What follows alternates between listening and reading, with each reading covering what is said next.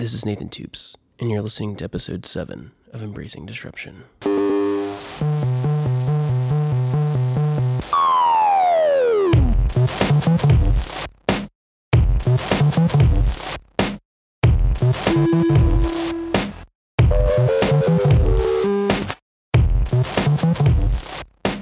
So, in this episode, I'm in Costa Rica recording this.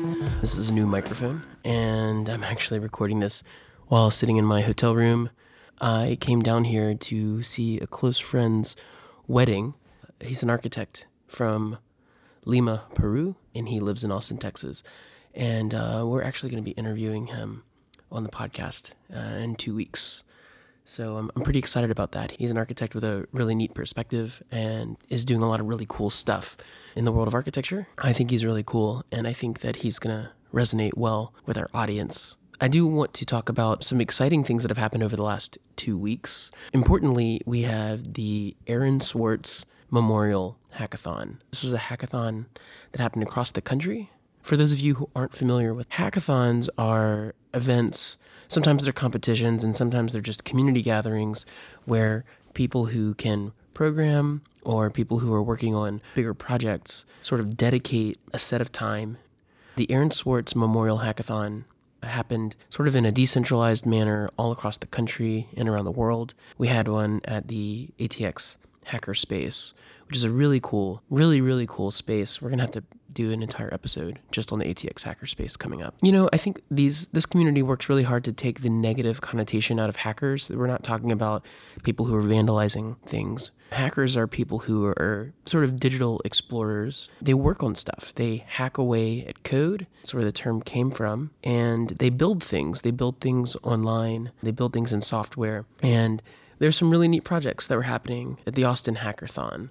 We had groups who were making visibility applications so that you could look up accountability of companies and not for profits. Really neat project. There were some groups that were working on projects based on RSS feeds, and an RSS feed is uh, is the technology behind blogging and podcasting platforms. So if you've subscribed to this podcast through iTunes or maybe on SoundCloud or some other podcasting tool, it's actually the RSS feed that's being fed to your application. That's what tells it that there's a new blog post or a new podcast post.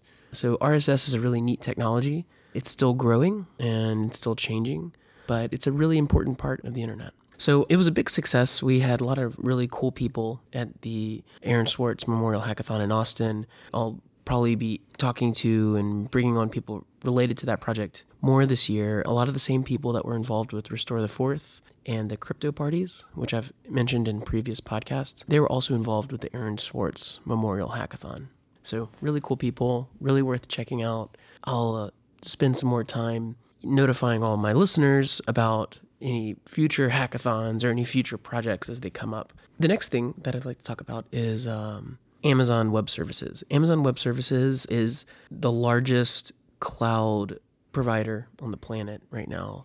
Companies like Netflix and Pinterest run almost all of their infrastructure on Amazon Web Services. It's commonly referred to as AWS. It's really fascinating technology. This is uh, my background, of course, is in um, IT. Um, I work with clients who who do interesting things in the cloud, and so more and more of my work is moving towards Amazon Web Services or, or Rackspace Cloud. Well, Amazon just had a big event. It's an annual conference that just started last year called Amazon reInvent. And I was lucky enough to go last year. It was fantastic. I, I really enjoyed it. I didn't get to make it this year because of my trip to Costa Rica, but the information that came out of the conference was huge. They're continuously evolving and adapting and changing. We actually have an entire chapter in Embracing Disruption, the Cloud Revolution Manifesto, on Amazon's revolution through evolution. And so it's a subject that's near and dear to um, what I think is important. And they're really at the forefront of pushing cloud technology into the future. You know, most people's interaction with Amazon is their website, uh, Amazon.com, but the cloud provider web services that run underneath the hood is fascinating. It's absolutely fascinating. And they're really pushing the boundaries of what's possible, and uh, especially from a cost aware standpoint. People with big ideas but small budgets can actually start building things very easily. What's powerful about Amazon is that it scales out. So if you have a great idea and you figure out how to make money, or it's a service that needs to, um, you know, reach a larger audience, Amazon can grow with you. So you can take a small idea and then build it and build it and build it, and it won't break the bank. You don't have to buy a bunch of servers. You actually just pay for virtual servers in the cloud. So Amazon reInvent is an exciting time because you get to see companies and organizations that are using Amazon services and tools in lots of interesting ways. Uh, Netflix has a big presence there because Netflix is able to offer their service at the price point and at the scale that they offer it because of Amazon Web Services. But then there's also other interesting groups like NASA's Jet Propulsion Laboratory, which uses it for modeling.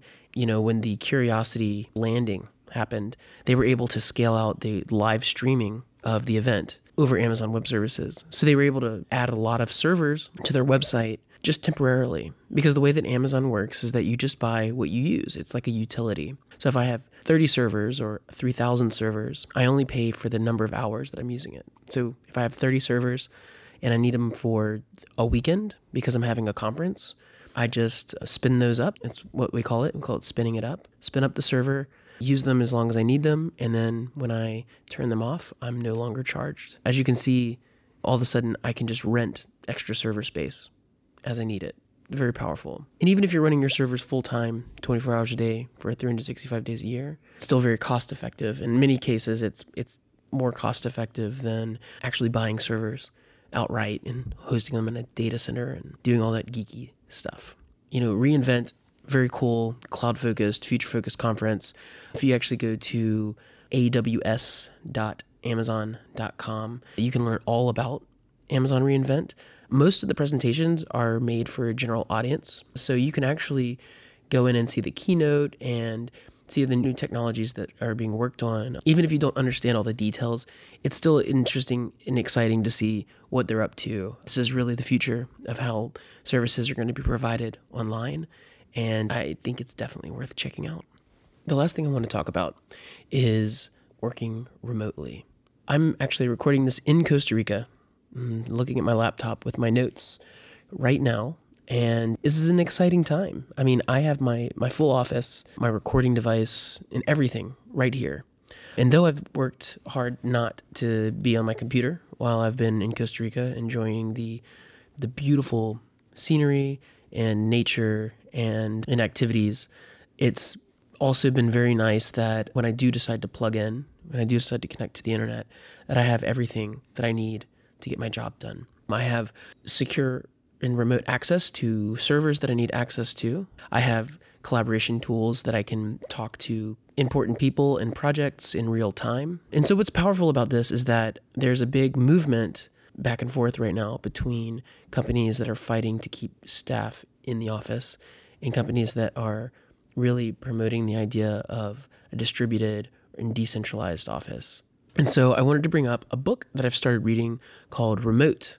It is a book by the two founders of 37 Signals. I've just started it, so I don't have a full review, but everything that they've ever written is fantastic. 37 Signals is a company that has been innovating online for a long time, and they've been early proponents of remote workers. They actually have staff, very talented staff, spread out all over the world, and their headquarters are in Chicago. I've been lucky enough to visit their headquarters and actually lucky enough to meet Jason Fried very, very briefly. I did a workshop up there a while back called The Switch. I actually went to their first The Switch workshop but Remote is their book about working remotely and building businesses around remote work. They've also famously written another fantastic book called Rework, which I highly recommend reading. Rework is a fantastic guide on sort of questioning many of the assumptions that you may have had about bootstrapping a company, getting funding, building your core values, and sort of having a purpose. So I'm really excited about diving into remote. I Also highly recommend reading their blog called Signal versus Noise. It's great. These guys are very future focused, but they also are sort of no nonsense. They don't just theorize how to make new working environments. They they practice what they preach. They are a really cool company who does really cool things and are really no nonsense about it. So, anyway, I'll have lots of links to all the things I brought up in this podcast in my notes. Um, we'll talk about the, I'll have links to the Aaron Swartz Memorial Hackathon in Austin, the Amazon reInvent conference uh, highlights, and links to the book Remote Office Not Required by Jason Fried and DHH, the founders of 37 Signals. So, anyway, I hope everyone has a fantastic two weeks, and I'm really looking forward to getting your feedback. Embracing Disruption podcast grew out of a Kickstarter funded open source and Creative Commons manifesto about the cloud and internet freedom. And you can find links to those projects in the podcast notes as well. And as always, keep striving to do great things.